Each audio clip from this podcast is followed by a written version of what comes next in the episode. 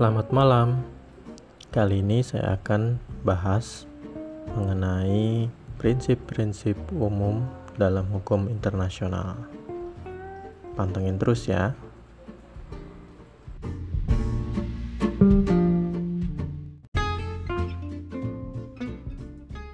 Selamat bergabung di podcast Enjoy the Law. Belajar hukum dengan santai dan menyenangkan Silakan share favorites dan ajak teman-teman untuk mendengarkan podcast ini. Terima kasih.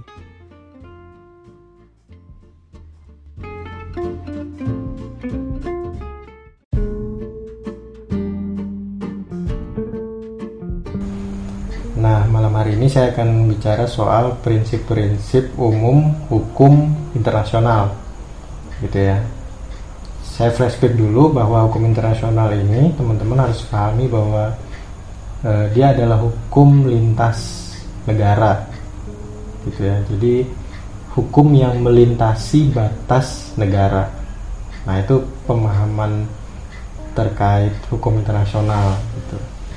Jadi misalnya uh, pandemi COVID-19 ini ini kan sudah melintasi negara gitu ya jadi tidak hanya satu negara yang kena dampak nah ini menjadi permasalahan hukum internasional gitu loh bahwa ada WHO di situ yang yang memimpin setidaknya memimpin penanganan COVID-19 ini. WHO itu apa? WHO ya dia organ atau lembaga internasional dan dia organ di bawah uh, lembaga Perserikatan Bangsa-Bangsa atau PBB. Indonesia apakah jadi anggota PBB? Iya, betul. Kita jadi anggota uh, Perserikatan Bangsa-Bangsa. Termasuk juga Tiongkok gitu. Dan mengapa sampai di Pangkalan Bun pun, sampai di Kalteng pun ada yang namanya protokol apa penanganan COVID-19 yang diluncurkan oleh WHO.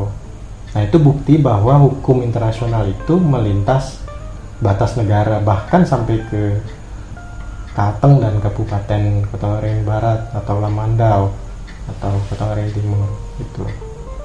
Nah, prinsip-prinsip umum hukum internasional setidak-tidaknya dia ada sekitar 9 lah ya 9 prinsip. Nah dasarnya apa sih prinsip-prinsip umum hukum internasional? Dasarnya itu ada di statuta mahkamah internasional.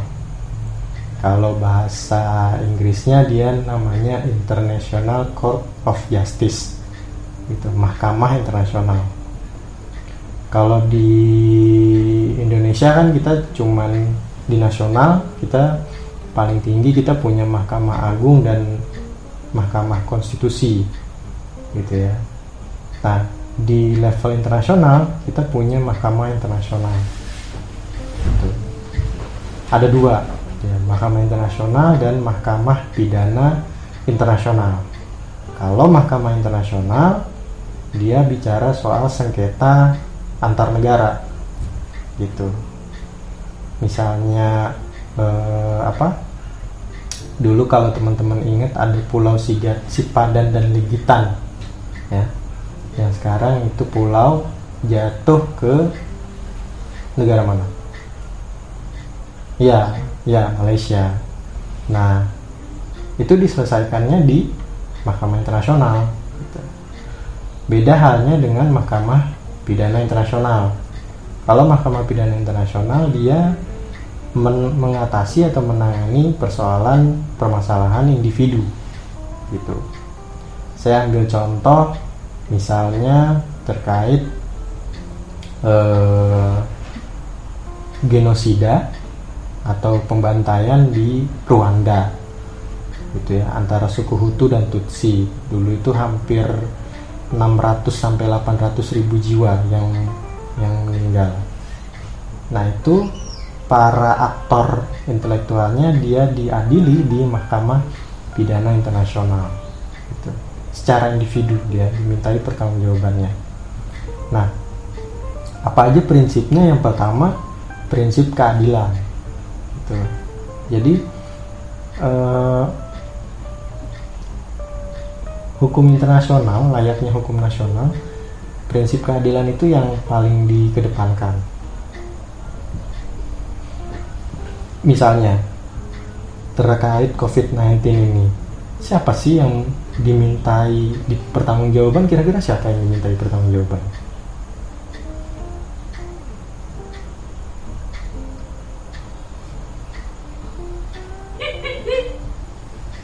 siapa kira-kira Pres Presiden Indonesia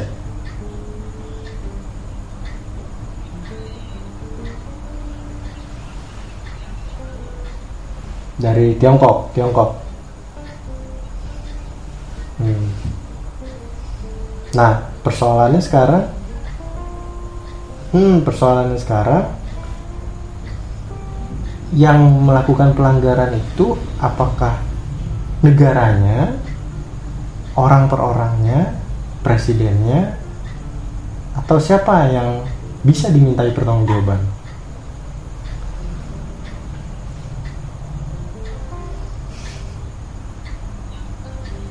Presiden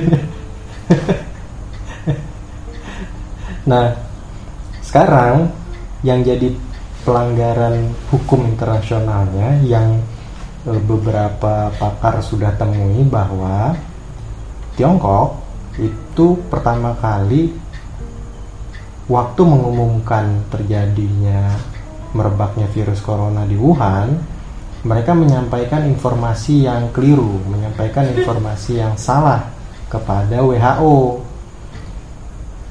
Uh, eh, Tiongkok waktu itu menyampaikan informasi bahwa corona ini tidak bisa ditularkan dari manusia ke manusia.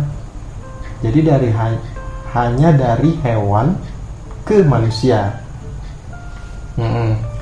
Nah, ternyata tidak terpaut jauh dari pengumuman itu ternyata yang terjadi di lapangan virus itu menular dari manusia ke manusia gitu jadi Tiongkok itu tidak memberikan informasi yang valid dan diduga patut diduga eh, apa memberikan informasi kepada WHO yang tidak sesuai fakta gitu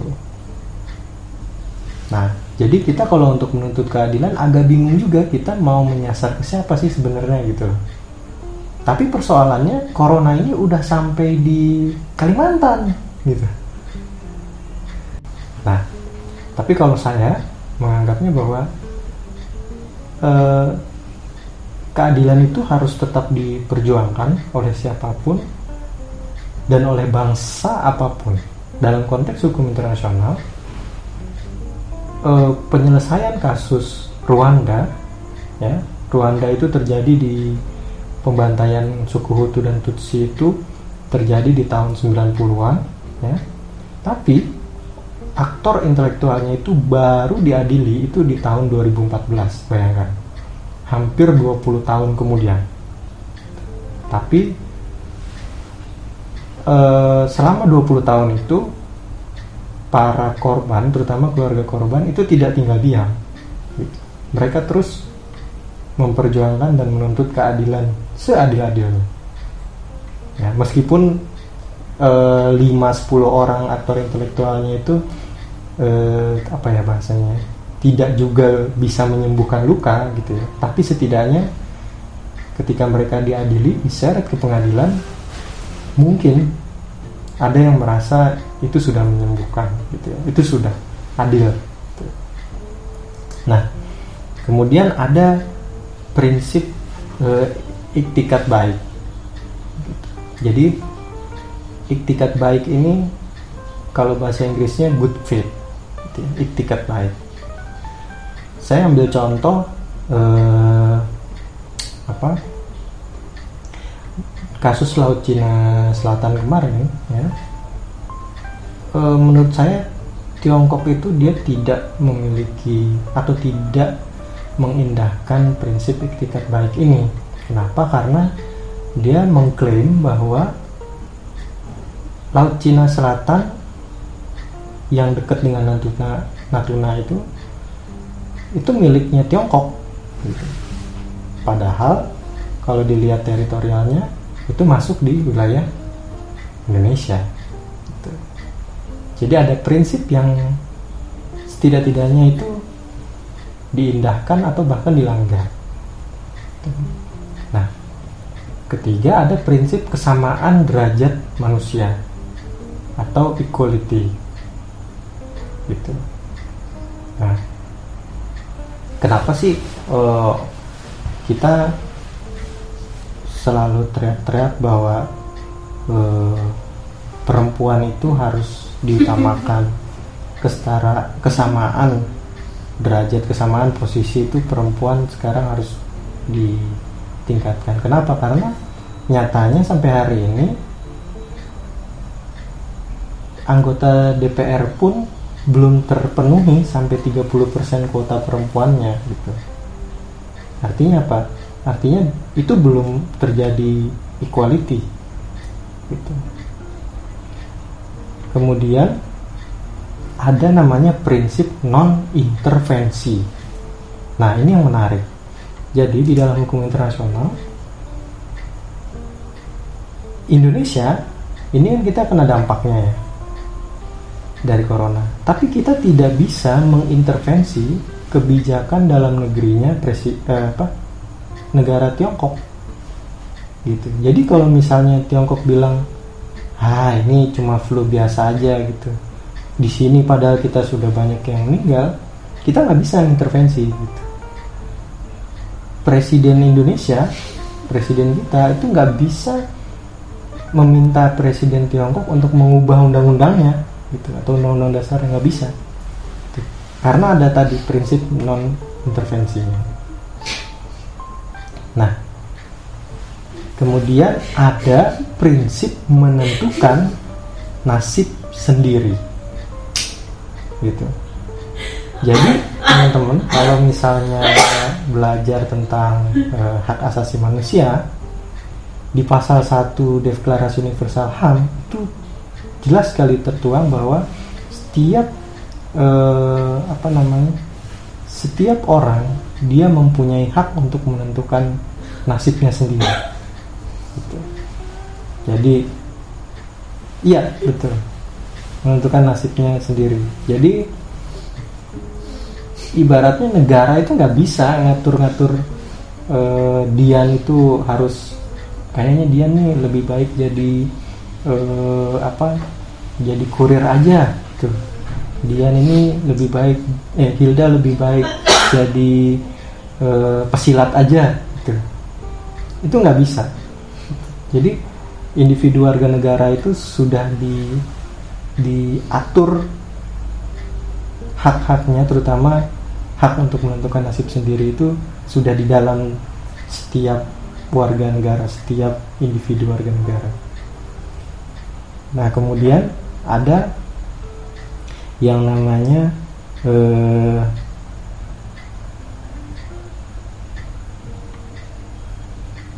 pengakuan gitu ya. Jadi eh, di hukum internasional mengapa pengakuan itu menjadi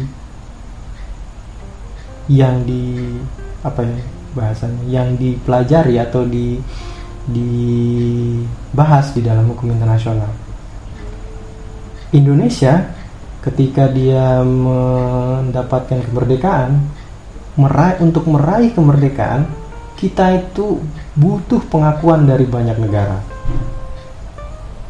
Gitu. Jadi Presiden Soekarno itu sampai keliling ke banyak negara ke banyak uh, benua untuk bilang bahwa kita ini harus diakui sebagai negara yang merdeka.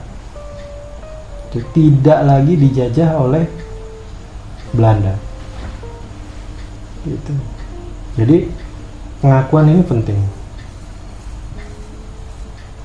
Si Padan dan Ligitan akhirnya mendapatkan akhirnya Malaysia mendapatkan pengakuan bahwa Malaysia lah yang berhak untuk mendapatkan si Padan dan Ligitan yang e, mengatur dan mengelola si Padan dan Ligitan itu nah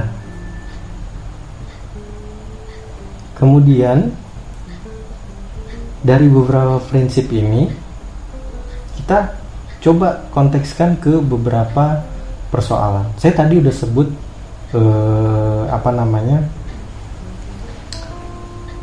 genosida atau pembantaian di Rwanda. Rwanda itu dia di Afrika, gitu ya. Jadi eh, dulu di Rwanda itu terjadi genosida antara suku Hutu dan suku Tutsi di wilayah utara dan di wilayah selatan gitu jadi terbagi dua korbannya itu ratusan ribu ada yang menyebut 600 ribu ada yang menyebut 800 ribu gitu. Sampai hari ini pun datanya masih nggak uh, serama seragam. Nah genosida itu termasuk ke dalam kejahatan internasional gitu. Makanya pengadilannya, pengadilan atas Rwanda itu disebut The International Tribunal for Rwanda tahun 94. Bayangkan 2014 itu baru diadili. Jadi 20 tahun mereka menunggu. Apa aja sih yang termasuk kejahatan internasional? Satu, dia genosida. Jadi genosida itu ada eh, pengkategoriannya. Dia termasuk ke dalam sara, ya, suku, agama,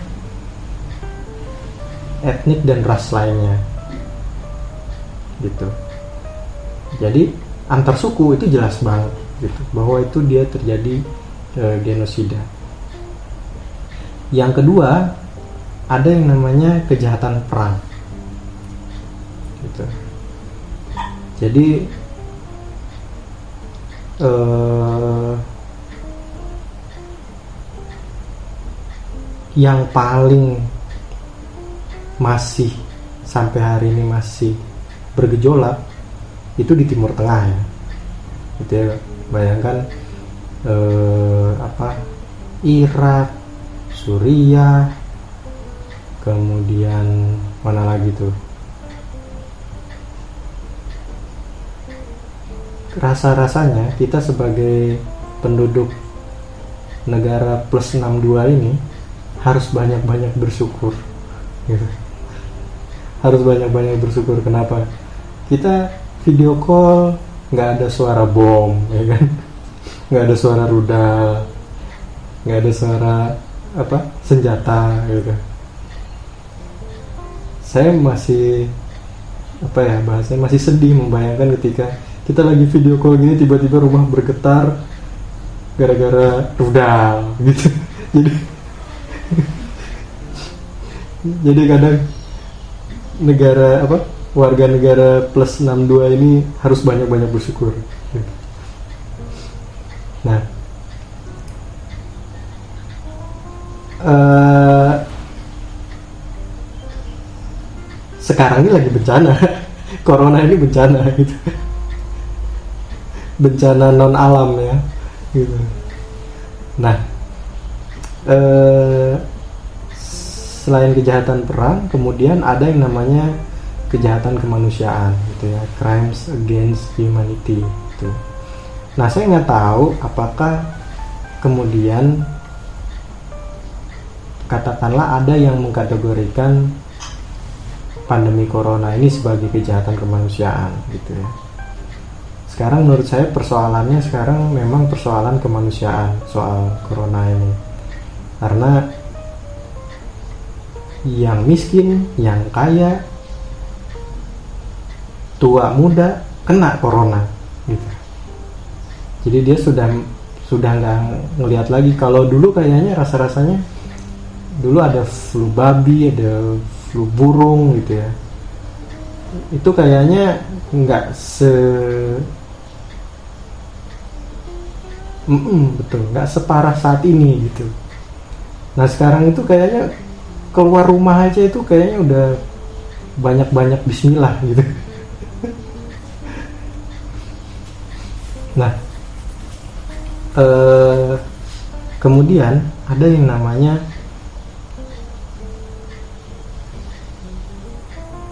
perbudakan. Itu slavery perbudakan. Masih ada nggak sih di zaman modern ini? Sebenarnya masih ada perbudakan itu e, cuman persoalannya kebanyakan atau tidak sedikit kasusnya e, para pekerja atau individu yang bekerja itu tidak menyadari bahwa dia sedang mengalami perbudakan atau dia sedang diperbudak gitu. Misalnya uh, ada teman saya ini gara-gara corona ini kemudian dia dirumahkan dan kemudian upahnya tidak dibayarkan. Gitu. Jadi harusnya dia awal bulan ini dia nerima upah. Gitu ya. Nah ini dia sampai hari ini dia dia sudah seminggu dirumahkan tapi juga belum menerima upah. Gitu. artinya kan menurut saya itu merupakan perbudakan kalau dulu mungkin eh, ada negara-negara penjajah yang menjajah suatu negara. Dia memperbudak warga-warga jajahannya. Gitu. Ada apa ya ada hubungan kolonialisme ada hubungan penjajahan ada relasi eh, apa namanya kekuasaan. Tapi sekarang dia udah menjelma jadi perbudakan modern gitu. salah satunya ketika kerja kemudian tidak dibayar gitu. Itu menurut saya itu perbudakan. Dan yang terakhir ada torture atau penyiksaan gitu. Jadi eh, masih ada nggak sih kasus penyiksaan di dunia sekarang? Di Indonesia aja masih gitu ada nggak contoh kasusnya banyak? Misalnya eh, yang terakhir kemarin itu di apa? Di salah satu pabrik di Tangerang selain dia memperbudak dan mempekerjakan anak ya anak-anak dia juga menyiksanya gitu. Dia menyiksa anak-anak dengan dibayar tidak dengan selayaknya gitu. atau justru juga dia tidak menerima upah gitu nah eh, ada kemudian yang disebut dengan erga omnes atau kewajiban yang dimiliki oleh sebuah negara terhadap masyarakat negara secara keseluruhan. Jika terjadi pelanggaran terhadap kewajiban tersebut, maka itu menjadi perhatian hampir seluruh e, masyarakat internasional. Gitu. Saya tadi ambil contoh itu ya, e, ketika terjadi apa namanya e, perbudakan, penyiksaan, kemudian genosida itu tidak hanya negara-negara di Afrika, tapi juga di Asia juga ikut e, memperhatikan. Gitu. Terutama yang sekarang terjadi di Suriah ya, itu tidak hanya negara-negara yang mayoritas penduduknya Islam atau Muslim, tidak hanya Indonesia tapi juga banyak negara yang sekarang berempati gitu apalagi Palestina ya Palestina dan Israel ya e, Palestina itu di PBB sekarang statusnya dia sebagai observer gitu.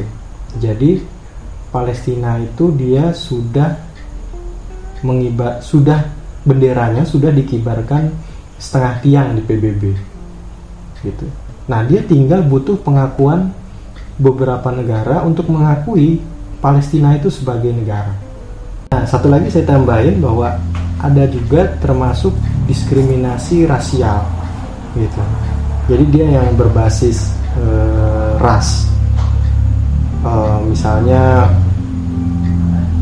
Melayu, tuh, ras Melayu kita nih sebenarnya tidak murni Melayu ya, itu bahwa Papua Papua dan Maluku itu tidak termasuk Papua Maluku sebagian Indonesia Timur tidak termasuk dalam ras Melayu ya dia masuk di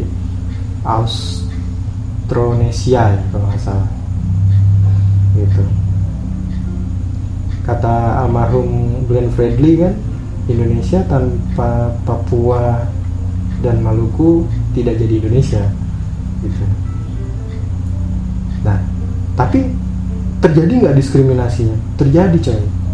Tahun lalu di asrama mahasiswa Papua di Surabaya ya kan? Mahasiswa mahasiswanya itu mengalami diskriminasi gitu. Mereka dikatain monyet terus dikatain kelas eh, pokoknya banyak mengalami diskriminasi gitu. Bahkan tidak hanya di Surabaya di banyak daerah pun di banyak provinsi di Indonesia kalau ngelihat mahasiswa Papua pasti langsung stigma negatif gitu langsung rasis ya kan? Nah itu terjadi di dan itu nyata gitu loh sampai hari ini masih terjadi. Gitu. Nah bentuk diskriminasi apa pun termasuk diskriminasi rasial dalam hukum internasional itu dia bisa dimintai pertanggungjawabannya dan bisa diseret ke pengadilan internasional gitu.